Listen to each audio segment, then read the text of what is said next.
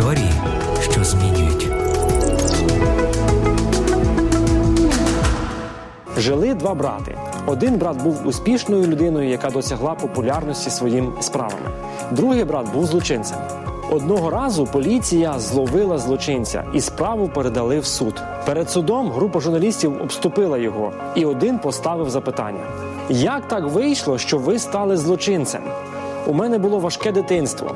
Мій батько пив, бив мою матір, мого брата і мене. Ким ще я міг стати? Через деякий час кілька журналістів підійшли до першого брата. І один запитав. Ви відомі своїми досягненнями. Як вийшло, що ви домоглися всього цього? Чоловік задумався, а потім відповів. У мене було важке дитинство. Мій батько пив, бив мою матір, мого брата і мене. Ким ще я міг стати?